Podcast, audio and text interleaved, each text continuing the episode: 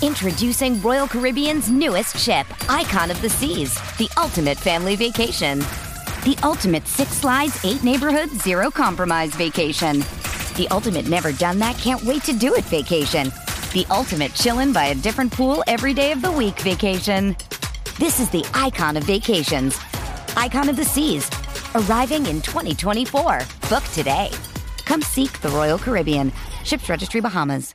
Getting engaged is a moment worth cherishing. A one of a kind ring that you design at Blue Nile can help your love sparkle. Just choose your diamond and setting. When you've found the one, you'll get it delivered right to your door. Finding the right engagement ring can be nerve wracking. At Blue Nile, you'll have the expert guidance needed and a diamond guarantee that ensures you're getting the highest quality at the best price. Cherish all of life's moments and save up to 30% at BlueNile.com. That's BlueNile.com.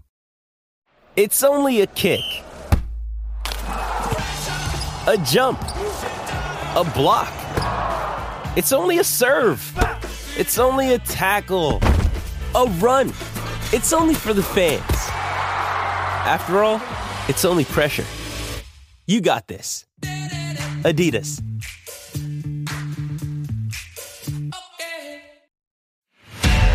Daily Premier League news and views. This is Football Social Daily.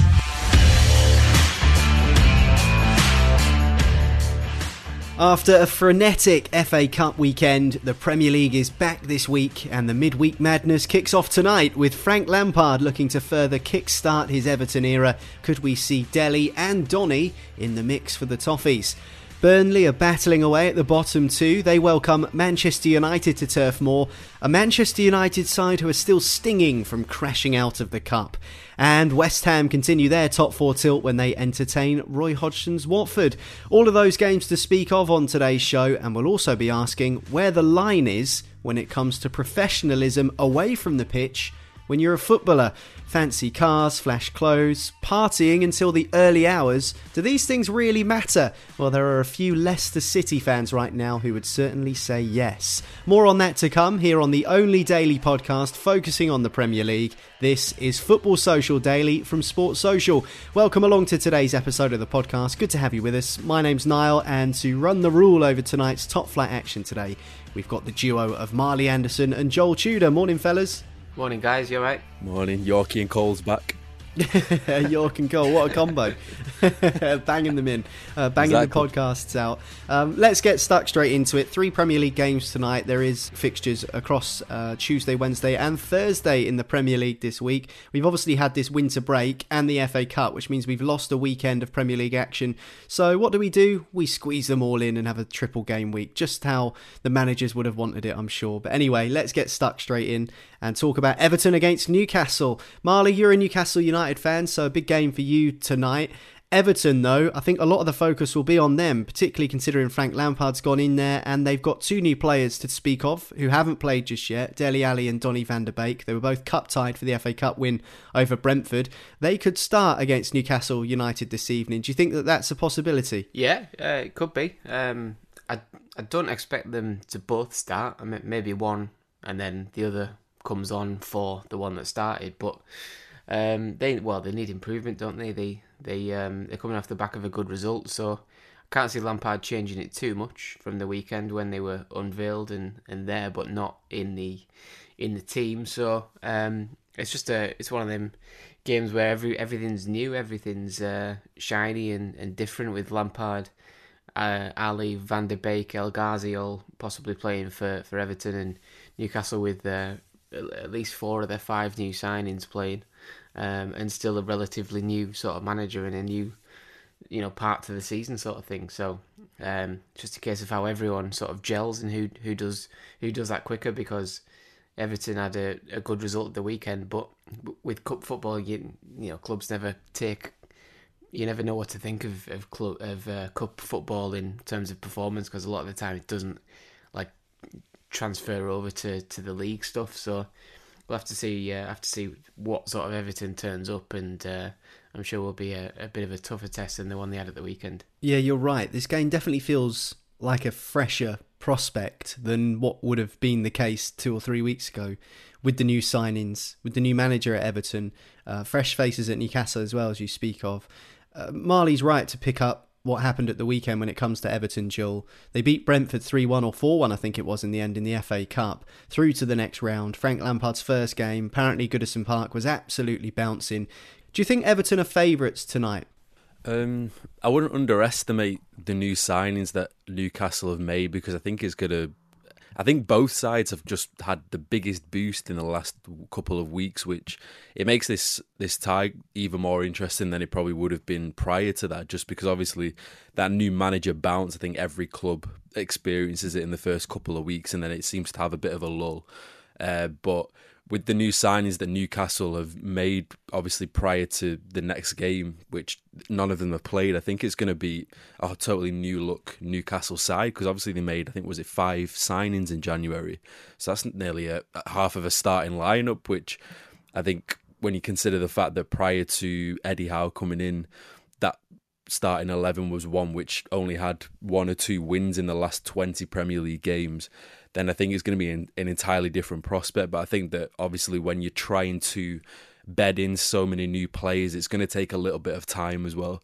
And at least with Everton, especially on the back of that last win um, in midweek in the FA Cup, I think they're on just the more of the upward trajectory, just in terms of that that new bounce that you need. But I think it'll be a very interesting tie. I think there'll be a lot of goals in it. Um, but I think Everton probably go into it as slight favourites just because, like I said, that new manager bounce is something that I don't know. It's just like a absolutely phenomenon, isn't it? Where the players seem to get up for it. It's that spark of motivation, and after a few weeks they get like a loss, and then suddenly they start going downhill again. But I think they should be able to capitalise. But I mean, if Newcastle were able to get a victory, it brings Everton right into that relegation battle again, and suddenly the pressure's on Lampard straight away.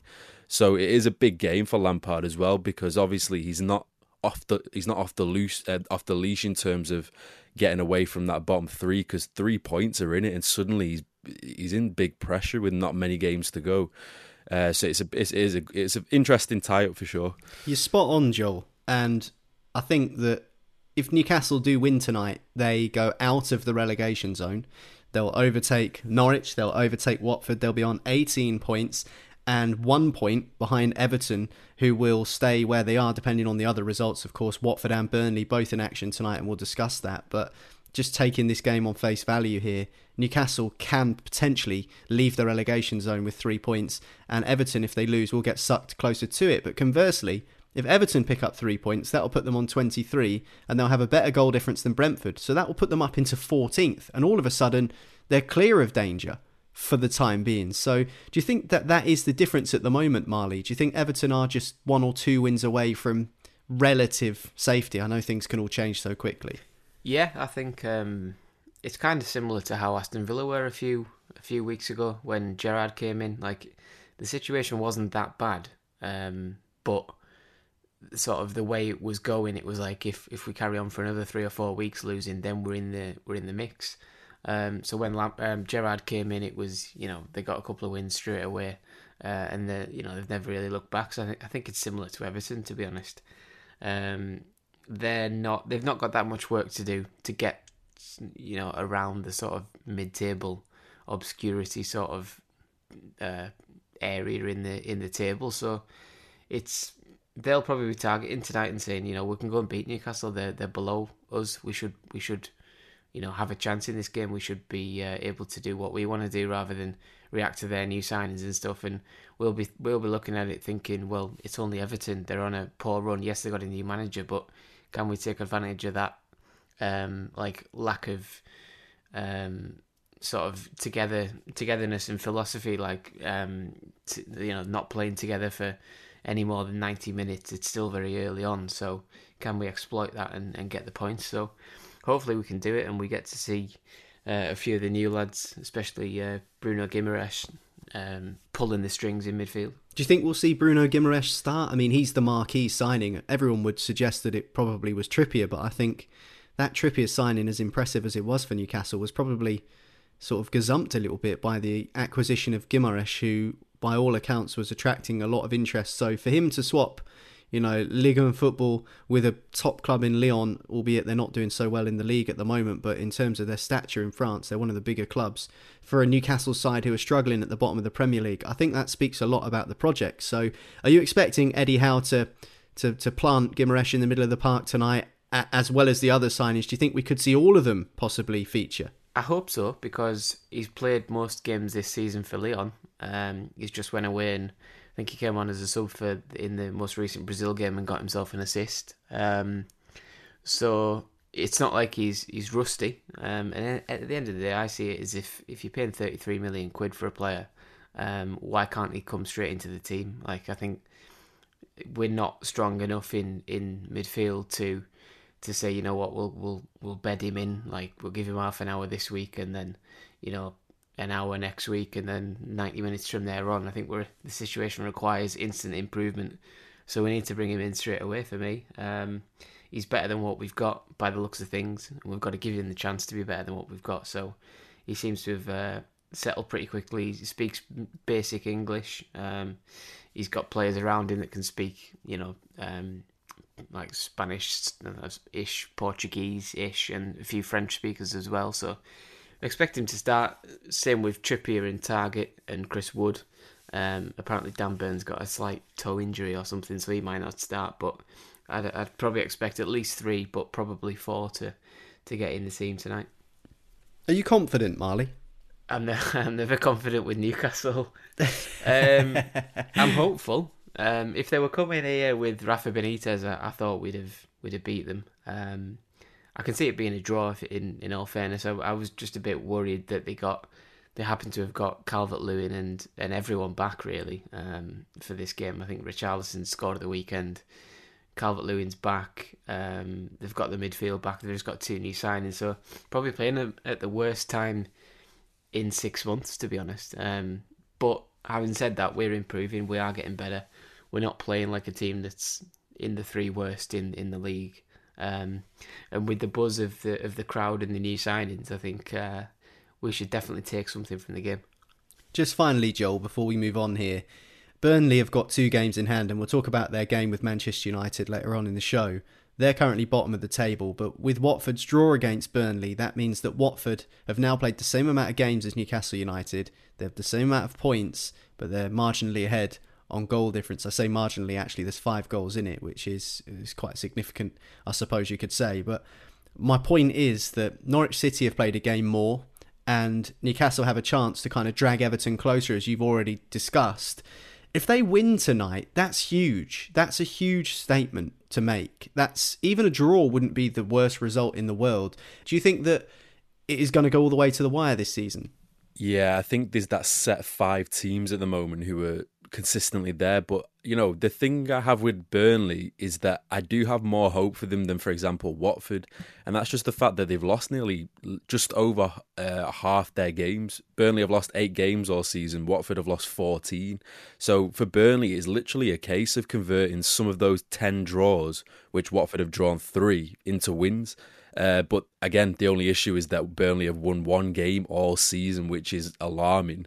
Um, but of course, I think like you men- like you mentioned, if Newcastle were to get the victory today, even though they have a three game margin on them in terms of their games in hand, it does create that psychological barrier which suddenly they start to get further and further away.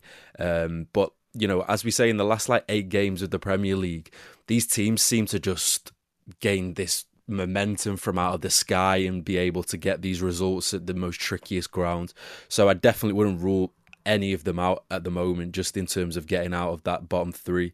Uh, I think there's a chance for all of them, to be honest. But I mean, these games against your rivals are, the, are just absolute importance to win. Um, and I think if Newcastle can bring Everton into the into the into the little rivalry they've got going on at the bottom, then I think it'll be massive for the other teams as well. I tell you what, it might be miles away, but April and May are looking huge, particularly for Burnley. We'll talk about them in a sec, but they've got Norwich. Watford and final day of the season, Marley. That 22nd of May, four o'clock kickoff at Turf Moor, Burnley against Newcastle. That's looking bigger and bigger as the weeks go on. Yeah, I know. Um, and if someone offered me now, oh, look, honestly, the the one thing I want from this season is Chris Wood to score the, the winner in the 90th minute, where whoever whoever wins stays up. Um, but no, that that they're. I don't even know if it will be the uh, the final game of the season because they've got so many to replay. They might end It's up playing on into into sort of late May, early June. Yeah, they'll have to squeeze them in somewhere. We'll talk about Burnley shortly on the podcast, but after this break, we're going to be talking about what's right and what's wrong when it comes to your conduct off the pitch as a footballer. There are no written rules, but there are certainly some unwritten ones, and Leicester City fans, after their FA Cup exit at the weekend, are not happy after a couple of their players were spotted doing something that really upset the supporters. We'll talk about that next here on Football Social Daily. Football Social Daily. Subscribe to the podcast now so you never miss an episode. Does Monday at the office feel like a storm? Not with Microsoft Copilot. That feeling when Copilot gets everyone up to speed instantly? It's sunny again. When Copilot simplifies complex data so your teams can act, that sun's shining on a beach. And when Copilot uncovers hidden insights, you're on that beach with your people and you find buried treasure. That's Microsoft Copilot. Learn more at Microsoft.com/slash AI for all. Hey, it's Kaley Cuoco for Priceline. Ready to go to your happy place for a happy price? Well, why didn't you say so? Just download the Priceline app right now and save up to 60% on hotels. So, whether it's Cousin Kevin's Kazoo concert in Kansas City, go Kevin, or Becky's Bachelorette Bash in Bermuda, you never have to miss a trip ever again. So, download the Priceline app today. Your savings are waiting. Go to your happy place for a happy price. Go to your happy price, Priceline. Football Social Daily. Find more great sport at sport-social.co.uk. Welcome back. This is Football Social Daily, your daily Premier League show from Sports Social. We are the only podcast with a new episode every single day of the top flight season here in England. So hit subscribe, and that way you won't miss an episode again. My name's Niall, and Marley Anderson and Joel Tudor are alongside me to discuss tonight's Premier League action. There are games tomorrow as well. We'll be talking about all of those games right throughout the week. But before we do get to Burnley versus Manchester United and West Ham versus Watford, I wanted to talk about something that we picked up on that was doing the rounds on social media yesterday. It was a video that emerged of Leicester City players enjoying themselves at a house party at five o'clock on Monday morning.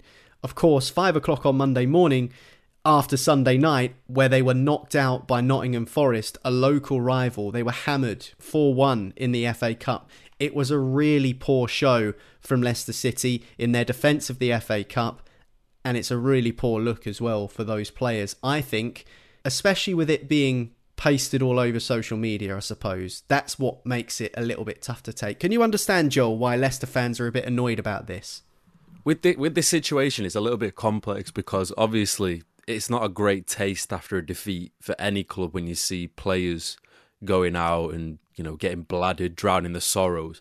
But I think what with football is everyone seems to forget that with all these associations they have with the money they earn, the cars they have, the women in their life, the lifestyle they lead, everyone forgets that they are flawed human beings like everybody else. They're not they're not different to me or you or Marley or anyone. They're people. The only difference is that their life is publicized on a, a, a global scale, that every move is captured everywhere. And especially in this generation compared to 20, 30 years ago, they cannot move and they cannot breathe in the world because there's always going to be that opportunist person who has the phone out and if they see one of them bladdered, they'll capture it and then that's their name dragged down into this whole furor of media speculation and fans getting angry at them and they can't breathe. And for me, it's a case of everyone needs to just remember that these guys, they, a lot of them are young guys, 19, 20, 21. And everyone needs to remember how were they when they were 19, 20, 21. And let us, let's not forget, these guys are earning north of 50 grand a week if I mean, obviously they should have the right advisors and the right people, but they are people as well. They're teenagers. Of course, they're gonna, you know, be influenced very easily. You're at a very um, you're at an age where you're easily influenced by your peers at 19, 20, and they're no different. They're people. So you know, I don't have a massive a massive kind of uh, thing with it, but I know, for example, when you take it back to Sir Alex Ferguson when he ever saw his players, you know, out drinking, doing stupid things, he was on them, but it was never publicly. But it was never because he wanted to restrict their freedom. It's because he wanted them to be the best athlete you can be. And I think the the, the thing with being a footballer is that it's a lifestyle. It's not as if you know you go to your nine to five job and you switch off after that uh, being an athlete requires a hell of a lot of sacrifice to get to a level where you can sustain it. Like, for example, Cristiano Ronaldo, I'm pretty sure during his early days, of, of course, he enjoyed himself in the evenings. What what person on earth doesn't? But I mean, he doesn't go over the top with it where it ends up creating negative connotations around his name and his image and that kind of thing. And he he, he knows what he needs to be doing. Um, and I think Brendan Rodgers' quote but uh, did he say something along the lines of these young players think that they've already made it before they've actually made it, or something along those lines? And you know what? There are there is some truth in it because I think when you get to a certain stage uh, as a player where you know you've you've made it pretty much as in you are the status player i feel like there is margin for error just because you know that this person's producing week in week out Whereas when you get these young players who are in and out of the team, not doing as much, you look at them and think, is there more that you could be doing to actually reach your potential? Um, so I think it is a very complex issue, but for me, everyone just needs to remember that they're flawed people, like every person on earth. I agree with 95% of what you've said there. However, I think that we need to take into context the manner of the defeat, the fact that they're the holders of the FA Cup or were, and now they're out, they lost to a local rival who are in the division below, who they haven't played in eight years. They lost 4 1, and the video was posted by one of the players' girlfriends.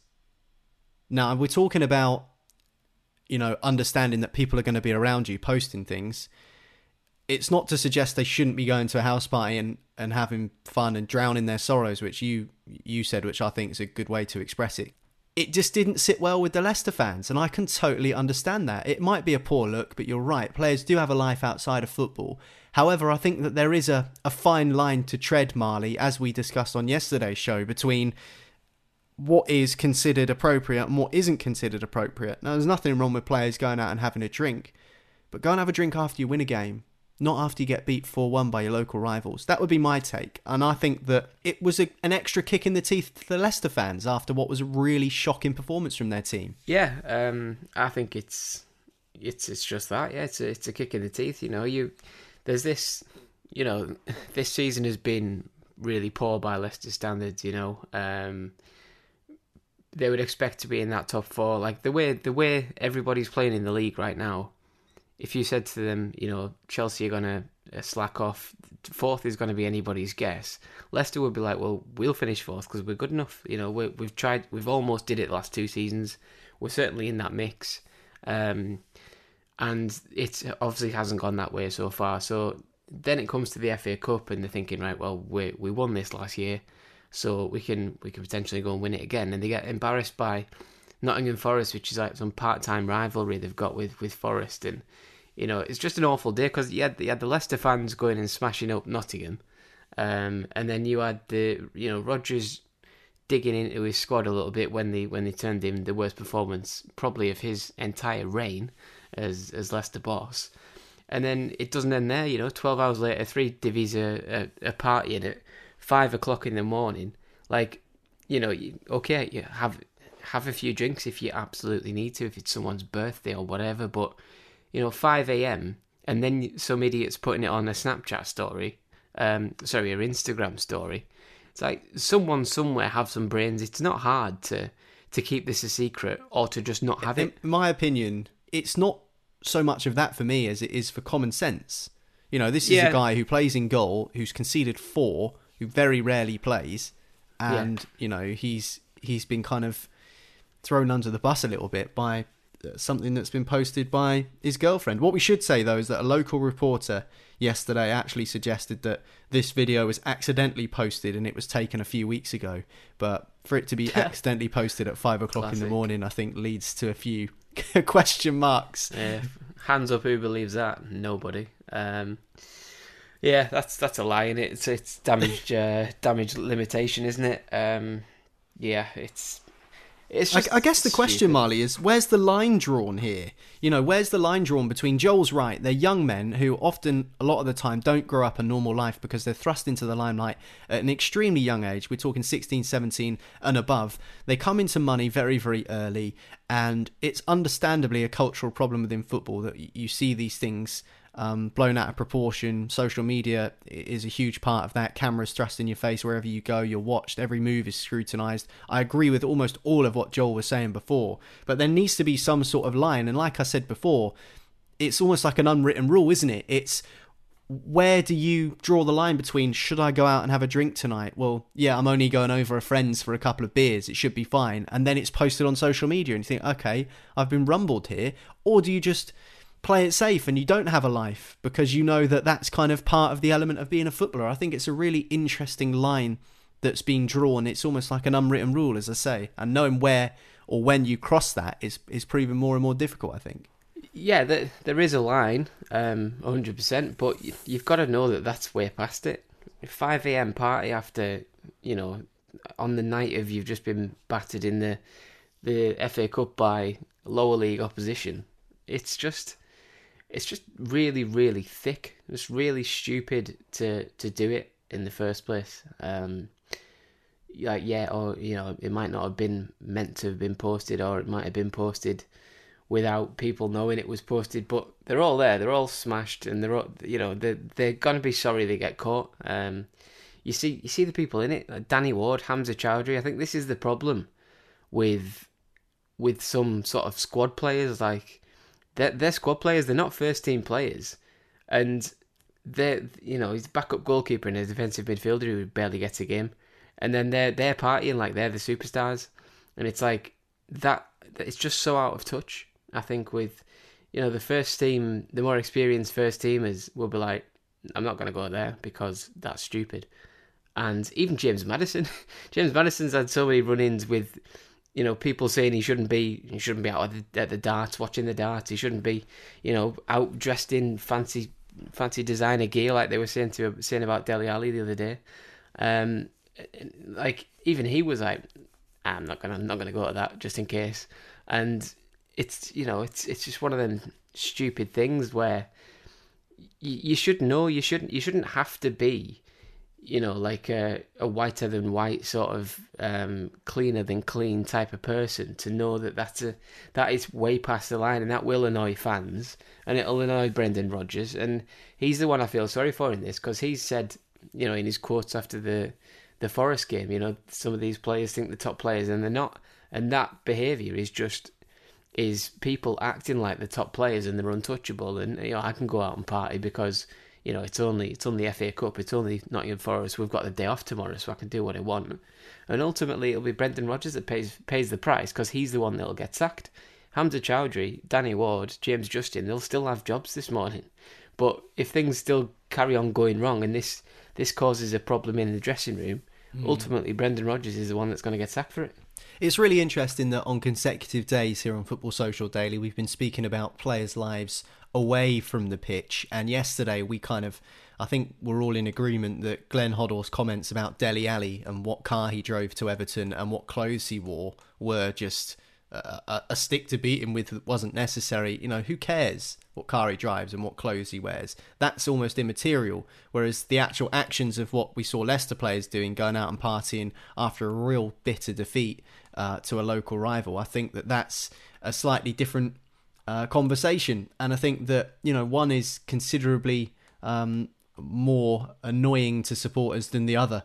And it's interesting that maybe some of the older footballers who haven't experienced the level of fame and wealth that maybe you see nowadays have decided that the clothes and the car is the route to go down rather than condemning the players for having a drink after the game when probably they shouldn't have done because back in the day that was the done thing i just think it's a really interesting dynamic to, to discuss and i'm sure we'll talk about it again on I the think, podcast I think one last thing that just uh, get also sort of winds you up a little bit is when people say, "Oh, you know, they're normal normal footballers, uh, normal people, and you know, normal people go out and party." Um, but th- they don't go out and party five a.m. when they're in work the next day. Like I didn't, I didn't go out partying last night until five a.m. because I'm in work the next day.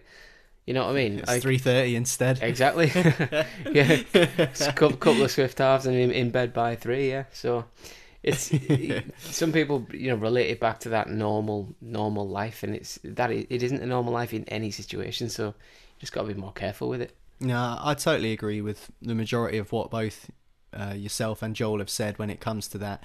Uh, unfortunately, we'll be talking about more off field problems next because Kurt Zouma, and again, this relates to social media, has been a video doing something despicable involving um, one of his pets, which I'm sure we'll talk about after this. But West Ham do have a game tonight. They welcome Watford to London Stadium. Burnley, too, are in action at the bottom of the table as Manchester United are the visitors. We'll talk about those two games next after this.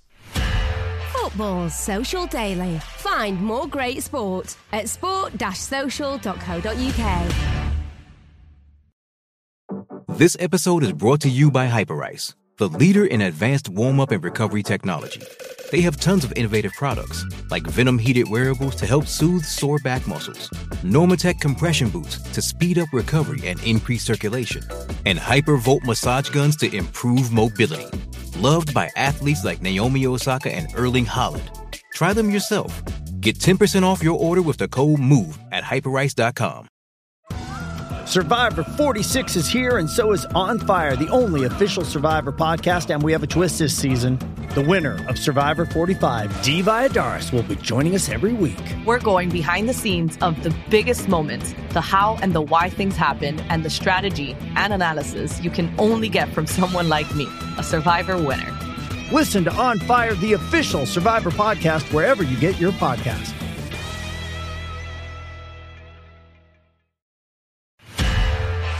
Football Social Daily. Subscribe to the podcast now so you never miss an episode.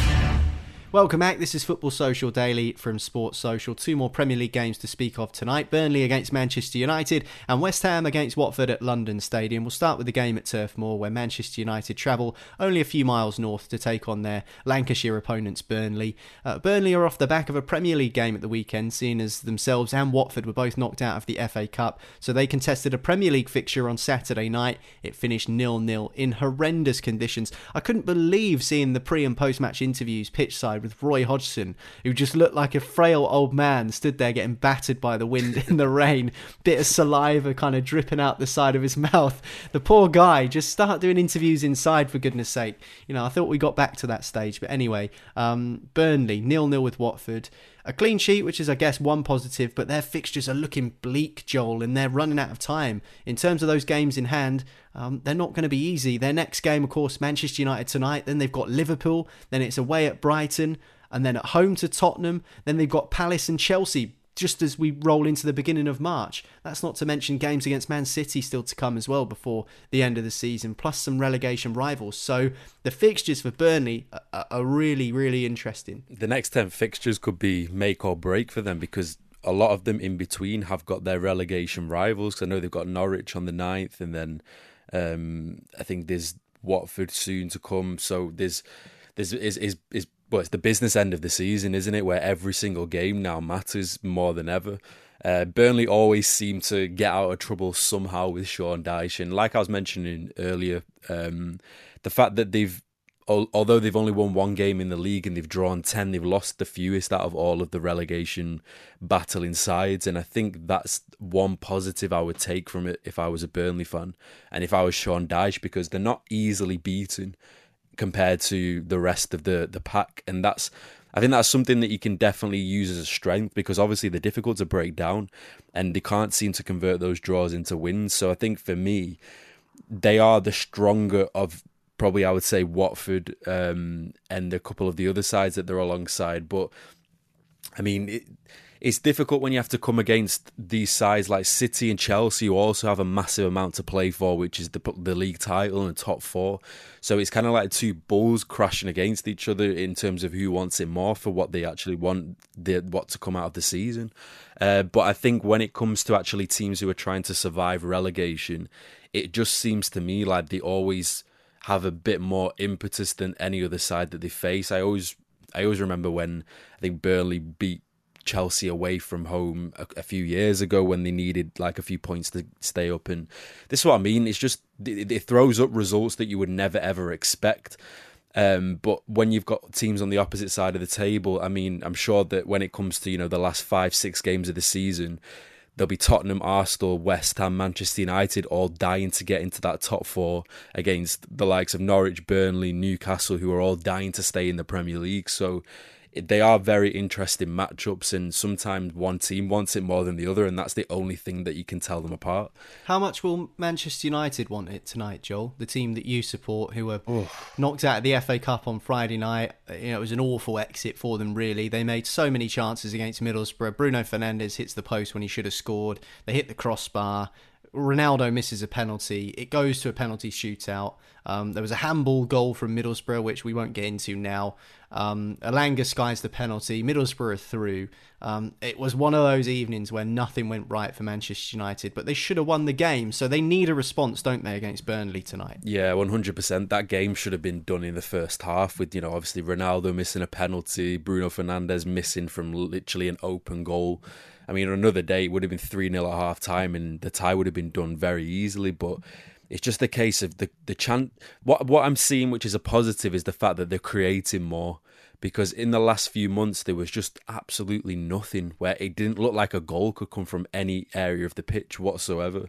So at least now there is a little bit more creativity. Obviously, they're on a two game uh, successive victories in the Premier League, which is you know that's that's where we are at the moment in terms of trying to build up these small consistent runs because it's just not happened at all this season um, so in terms of confidence i mean if this win keeps up going to Turf Moor then no i'm not confident with that giant six foot six guy they've got up front um, so it might be a bit of a tricky afternoon for whoever's at the back but um, it, burnley's to be fair we've had a, diff, a decent form run at Burnley in the last few years, which at the start wasn't great. But when you go away to these sides, like I say, who have this motivation and they have a different new look side at the moment, obviously they've got like a new forward line since the last time we played them.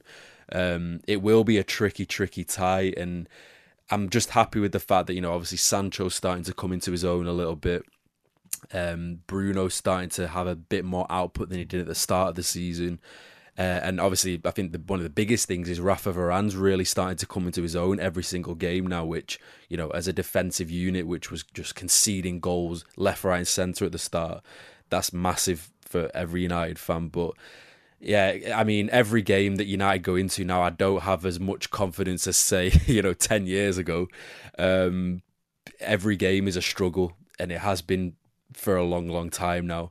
Uh, but mm. I'm more confident this. You've got two games in hand though, Joel, and if you beat Burnley, that will not cement you in fourth, but you're a point ahead of West Ham, and you've played a game less than West Ham. You've played two games fewer than Chelsea, and there is currently nine points difference. So that gap would be trimmed to just three points to Chelsea in third once you've played your games in hand if you win them both. So, you know, if, if you want to get into the top four, which Ralf Rangnick was discussing in his pre match press conference, saying, if you had offered me fourth when I came in, I would have definitely taken it. Um, United are in now, they're in pole position.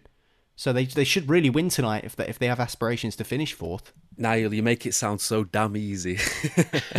I mean, if that was the case, we always have this situation where you know we have two games in hand. Niall, you sound like Molly-Mae. You know, if they just try a bit harder, they'll win all the games. I know, yeah, it's, it's, only six points to win. It's not that hard. Um, but yeah, we always have this situation. Burnley are bottom it... of the table on thirteen points, and they've won one game all season. I don't think it's uh, no, but that, this, this makes it even more likely for us to drop points. It makes us even more likely. It's not the wildest claim ever to suggest that Manchester United should be beating bottom of the table Burnley, but I, I guess yeah, I see your point. I mean, Watford smashed us 4 1 a few months ago and they'd won like one game all season then. So honestly, when these games make me more nervous than, for example, if we were playing like Arsenal away just because we know that the, the up the game times 10 in these types of fixtures. So, yeah, in an ideal world, we go three points behind Chelsea, but we're not in an ideal world. And this is a new age Manchester United where you just don't know what you're going to get every single game. So, yeah, we'll take it as we come because I seriously have zero confidence, but then zero non confidence. It's, it's, it's a middle ground. I'm really interested to see how Varane and Maguire uh, deal with Wout Weghorst tonight. A big, strong guy. Didn't really get much of the action, I don't think, against Watford at the weekend, but you know, what a way to announce himself at Turf Moor in front of the home crowd. Night game under the lights against Manchester United, causing chaos. And uh, for Manchester United, by the way, Fred and Alex Telles are both unavailable due to positive coronavirus tests. Moving on from Burnley against Manchester United to West Ham against Watford, another side challenging for the top four against another side battling to beat the drop. The Hammers are currently fifth in the table, but they face a Watford side who drew nil-nil with Burnley, as we've already mentioned on today's podcast. That was Roy Hodgson's first game in charge. Do you think that they'll be able to get a result against the West Ham side, Marley, who needed last gasp equalisers slash winners to beat non-league Kidderminster in the FA Cup at the weekend, or will it be a little bit more straightforward? Do you think? Uh, I I think it'll be a little bit more straightforward. Um, I think West Ham, you know, they made a right meal of it, didn't they? Kidderminster. Um, but ultimately, they, they showed the quality when it when it when they really had to, I suppose. Um, and I think Watford, Watford for me, just don't. I don't see what Watford can bring to the table with uh, with with it being against West Ham, and they're you know they're doing well. Watford, they don't strike me as a team that can like really hurt you at any at any point or shore up and and um, like keep you out for, for 90 minutes and make it a nil nil. I know they're coming off the back of a nil nil, but it was against Burnley and it was the first clean sheet in like two years or something or something mental like that. So I'm not sure about what I think. This is this this will be too uh, too much for them uh, to be honest, and I, I hope that's the case as well because we need we need Watford to keep losing so we can uh, try and keep them below us in the table. So with a bit of luck. Um, West Ham and Declan Rice and Antonio all do us a favour and, and keep them firmly in the uh, in the mire. As we say, when it comes to the Hammers, it was a close run thing against non-league side Kidderminster Harriers in the FA Cup on Saturday. They've got a pretty thin-looking squad. They played a number of first-teamers in that game against Kidderminster. Um, but there is a debate tonight, Joel, over whether the defender Kurt Zouma will be allowed to start against Watford.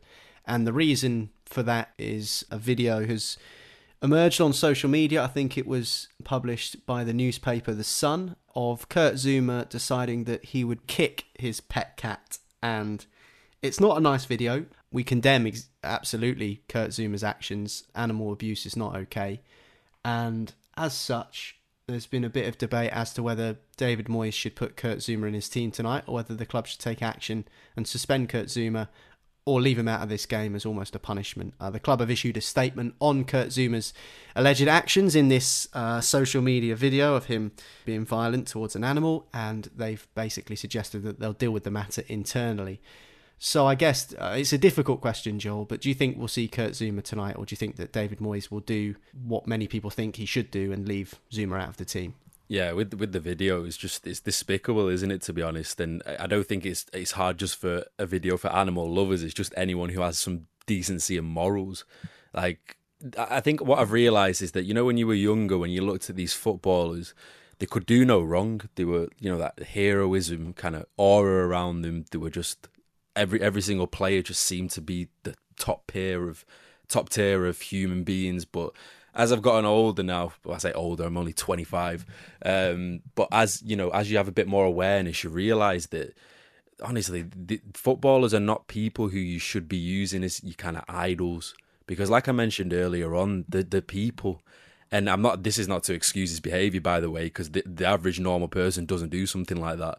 Um, and I think you know, I think Moyes would be right to leave him out because it's a, especially when it comes to animals, it's a very sensitive subject and it's not one that you want to be kind of well like i say when you're younger when you're 15 between like 5 and 15 you look up to these footballers regardless of what they do. So you don't want to be sending the wrong message to the younger generation. And i know footballers don't sign up to be role models but i'm sorry but that's what the role kind of entails which is the fact that your life is no longer a private life anymore. And i think some of these footballers really need to audit their circles big time because you know, again, this is not to excuse the video, but how how have you got a friend recording you doing something like that, which is absolutely madness to me. You know, leaving Zouma out of the team is that just punishment?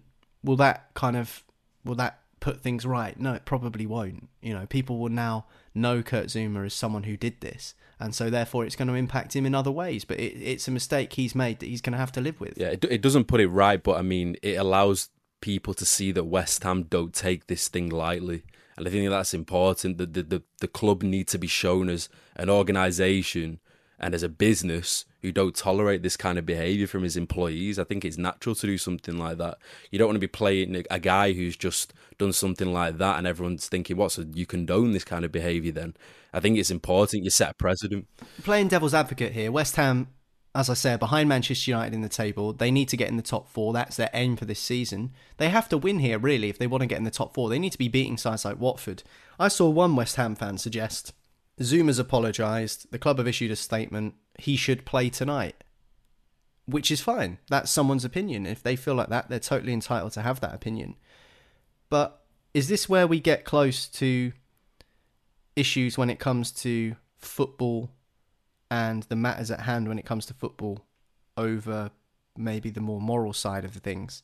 You know, if Zouma plays tonight, is that the right decision? Hmm, I don't know. It's quite hard to tell. But West Ham have to win, and they'll probably want Zouma in their team because it gives them a better chance of winning. So I think it's a really interesting debate. No, I definitely agree. It's a case of like, do you take the moral approach or do you take the, the footballing approach?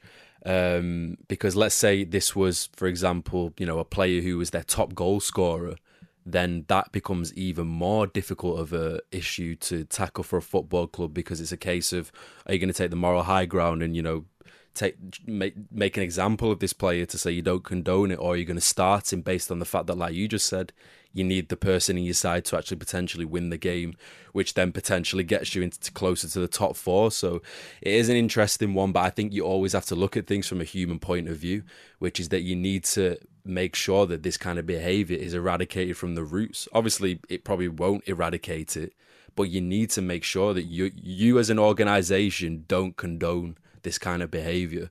And I, for me, it's important that that kind of thing happens. Of course, everyone has the different opinions, and they're going to be l- less or more affected by what's just happened.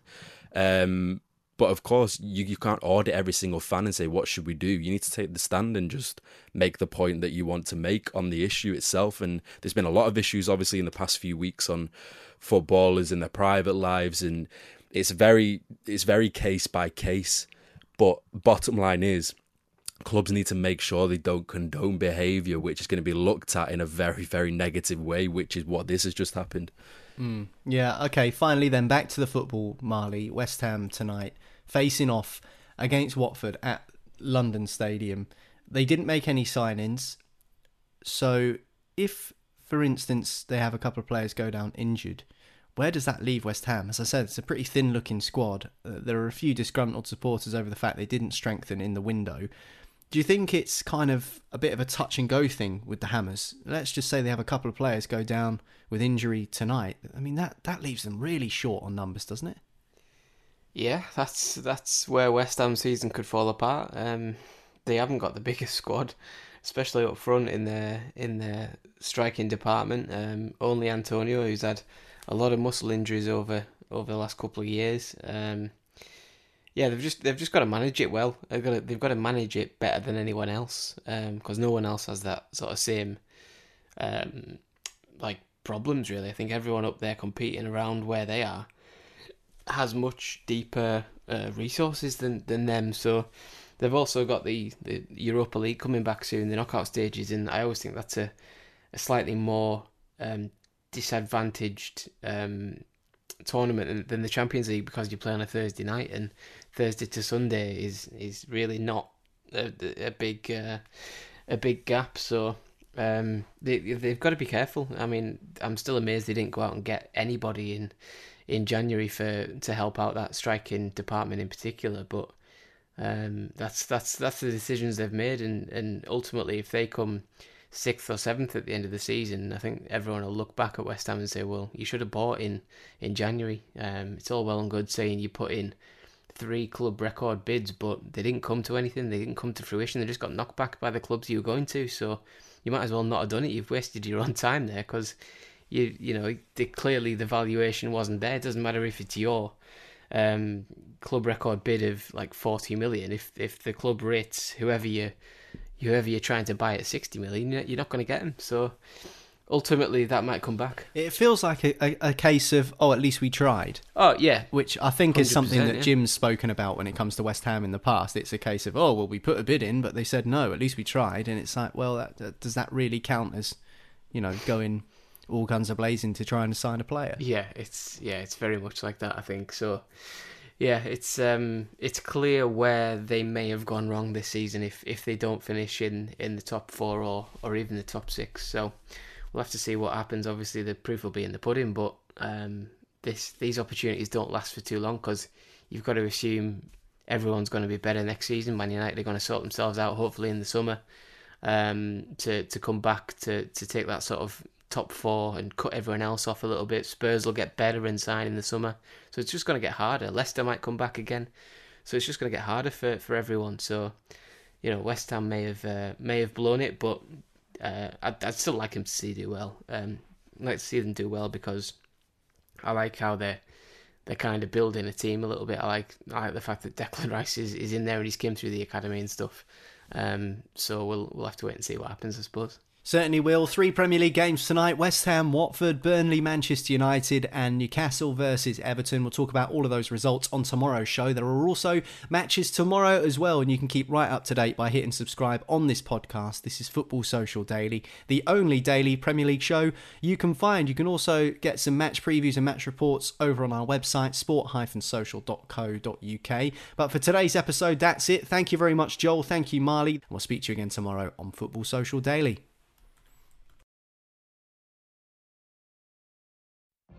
What if you could have a career where the opportunities are as vast as our nation, where it's not about mission statements, but a shared mission? At U.S. Customs and Border Protection, we go beyond to protect more than borders from ship to shore, air to ground, cities to local communities. CBP agents and officers are keeping people safe. Join U.S. Customs and Border Protection and go beyond for something far greater than yourself. Learn more at cbp.gov/careers. Hello, it is Ryan, and I was on a flight the other day playing one of my favorite social spin slot games on ChumbaCasino.com. I looked over the person sitting next to me, and you know what they were doing?